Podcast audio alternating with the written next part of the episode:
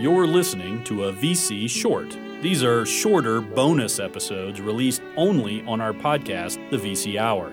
These are a product of Radio ABC 993 FM, a ministry of African Bible University in Uganda.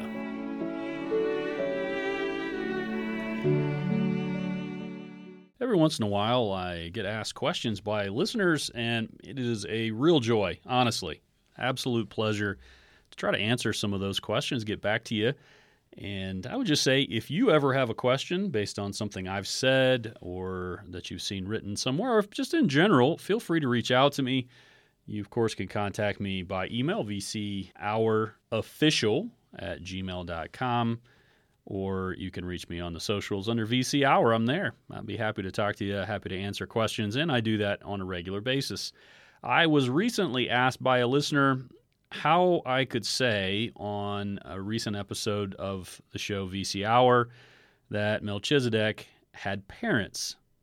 Now, if you missed that episode, you want to go back. I've got a couple episodes. One on Melchizedek as a B list Bible character, but also uh, how Jesus is a priest and how Jesus is a king. Both include Melchizedek as well. And in that episode, I said that Melchizedek had parents. And the listener wanted to know how I could say that when Hebrews chapter 7 verse 3 says this.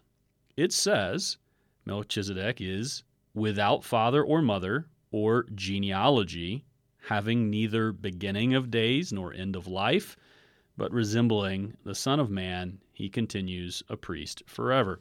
This is a great question because really the listener is trying to hold me accountable to explain what is it that I'm teaching according to God's word. I have invited listeners many, many times to do exactly what this listener is doing. And I, I, want you to read for yourself exactly what it is that God's word says. And sometimes that's going to generate these types of questions.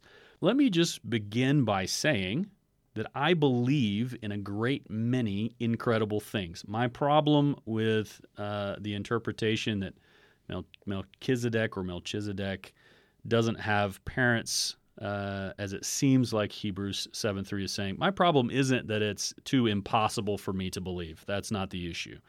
I believe, for instance, in 2 Kings chapter 6, we learn that God was able to make the head of an axe float on the top of the water.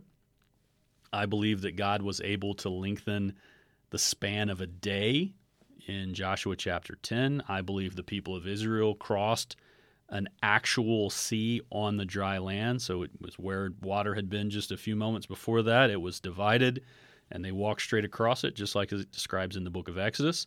I believe the prophet Elijah was caught up in a chariot of fire. I believe different barren women gave birth to Isaac, to Samuel, to John the Baptist, a, a thing that's not supposed to be able to happen happen not once but three times. I believe in the virgin birth of Jesus. I believe Jesus died publicly by crucifixion at the hands of skilled killers, but that nevertheless on the third day he rose again, and that he now sits at the right hand of God the Father Almighty. These are all things I believe.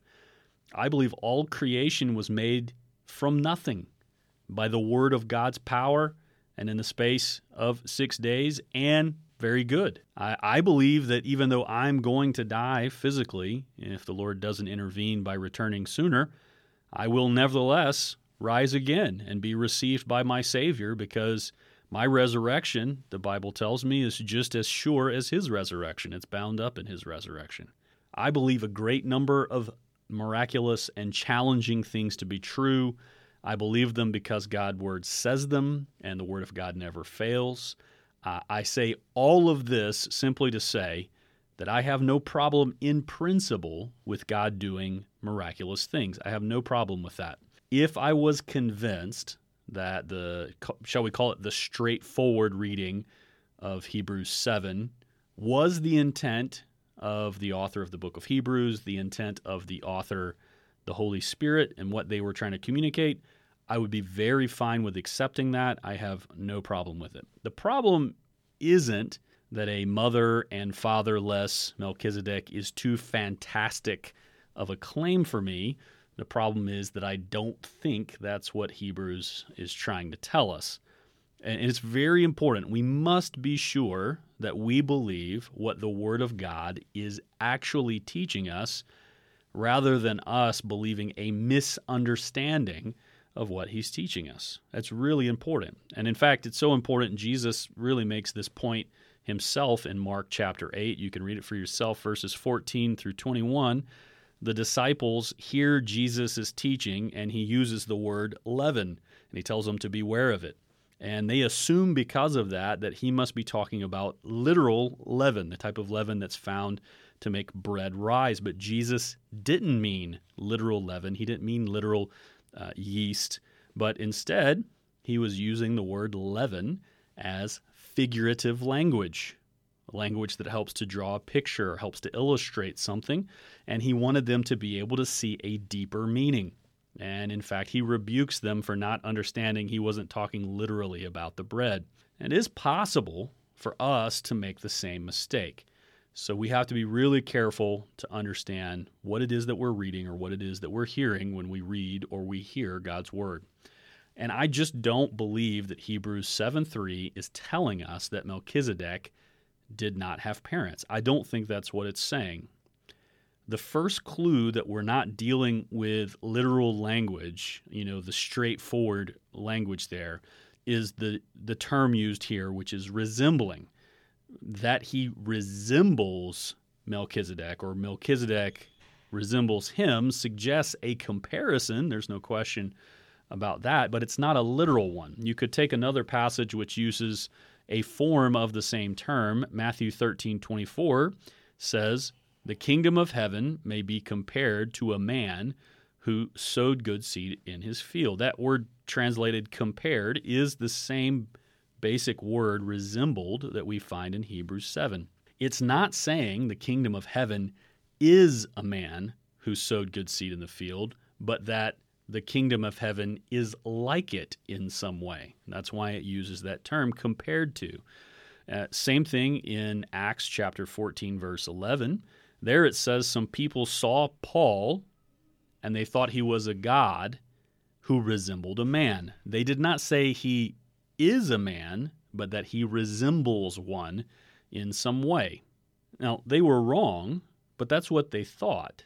They were making a comparison based on forms, but it wasn't a literal comparison, it was figurative language. And the word resembles clearly indicates some type of figurative comparison. Now, if the author of Hebrews is literally saying that Melchizedek has no parents, one of the reasons that I reject it is because that reading would actually create bigger problems because Jesus absolutely did have parents. He had a heavenly father, which he attests to regularly and emphatically. He had Mary and Joseph as earthly parents. We have a record of the Gospels that detail who his mother and who his father were, talks about them being spoken to, and so forth. Galatians 4 4 tells us that an important aspect of our redemption is that Jesus was born of a woman. Now, what's more, Jesus had a genealogy as well. You may remember the beginning of Matthew, Matthew chapter 1, and in the early part of Luke, Luke chapter 3 they detail Jesus' genealogy.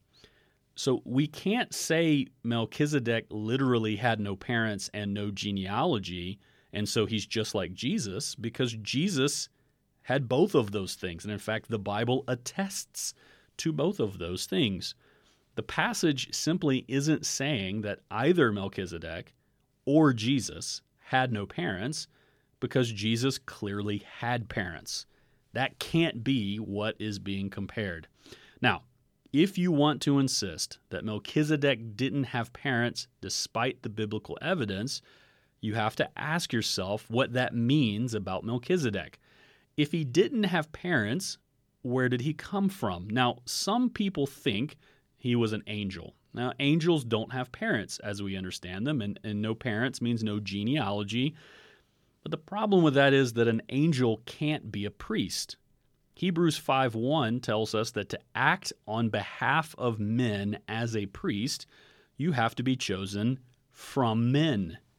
This makes sense in that we are expressly told in Hebrews chapter 2 that it is not angels that Christ helps, but he helps the offspring of Abraham. Therefore, he had to be made like his brothers in every respect so that he might become a merciful and faithful high priest in the service of God. That's what Hebrews chapter 2 tells us. The priesthood is a mediatorial office. That is, it means an office that goes between two parties, in this case, between God and man. And to, to hold that office on behalf of humans, you must be human. That's what the author of Hebrews tells us. Melchizedek had to be a human in order to be a priest. And of course, angels are not humans. Now, others believe that Melchizedek was a Christophany. I know that's a, a, word we don't throw around a lot, but a Christophany is just an appearance of Christ to human beings in a form that they can see and recognize, but it is not the incarnation.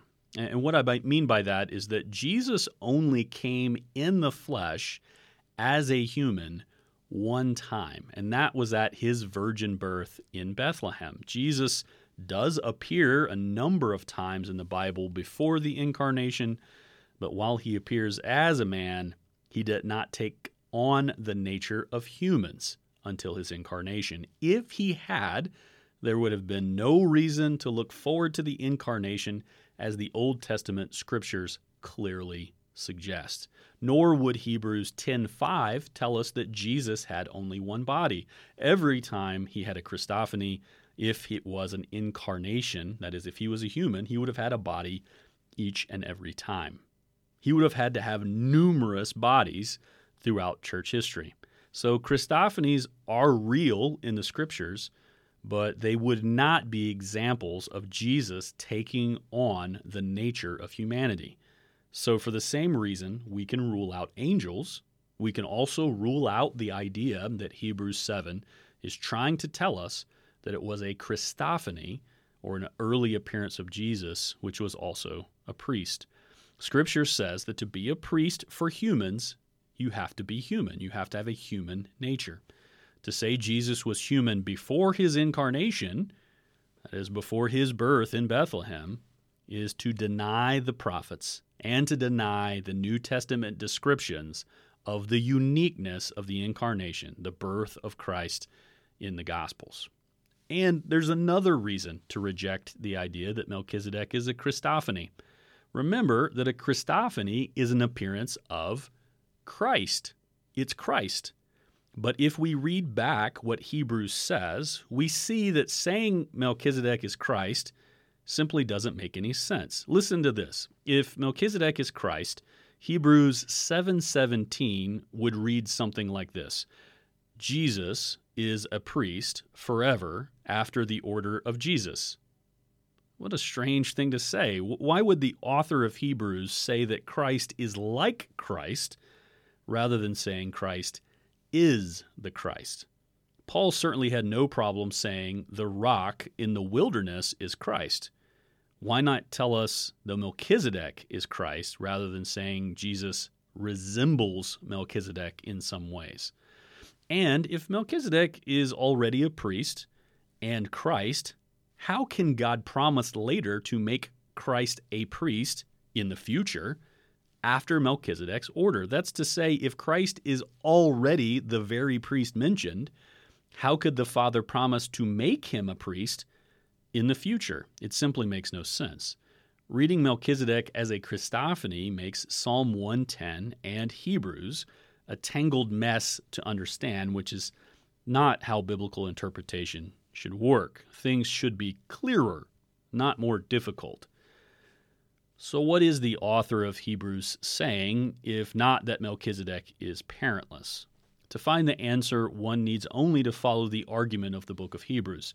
Hebrews isn't about Melchizedek. I'm sure our listener knows that as well. It's about Christ. The author of Hebrews is revealing Christ to his readers. One of the main ways that he's doing that is through demonstrating Christ's superiority. The context of Hebrews 7 and the discussion of Melchizedek is the superiority of Christ's priesthood to the Levitical priesthood. Now, it may come as a surprise to you, but the priests who were the sons of Levi, the Levitical priesthood, was not the best priesthood.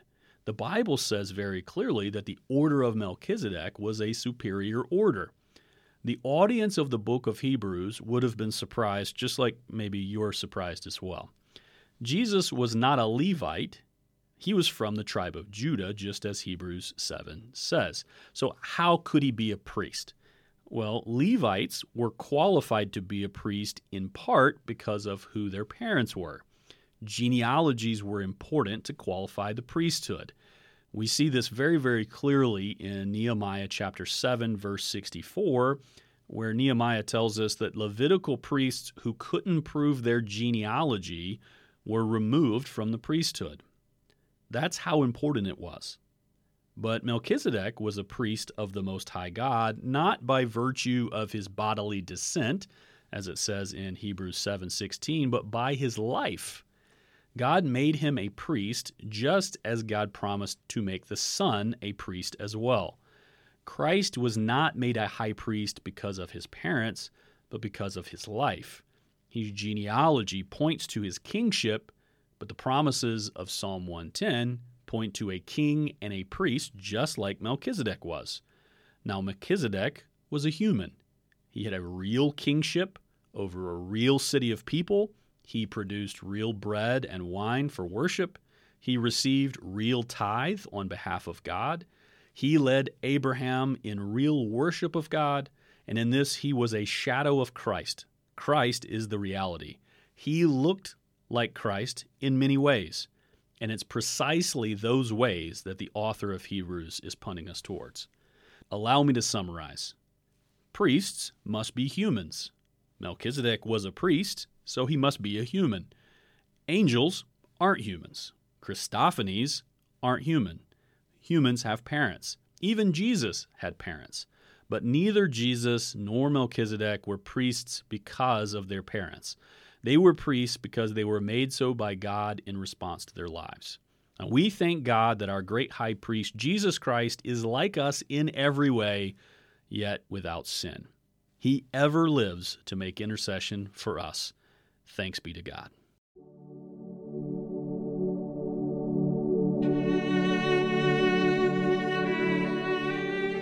You've been listening to the Vice Chancellor's Hour, a ministry of Radio ABC 993 FM on the campus of African Bible University.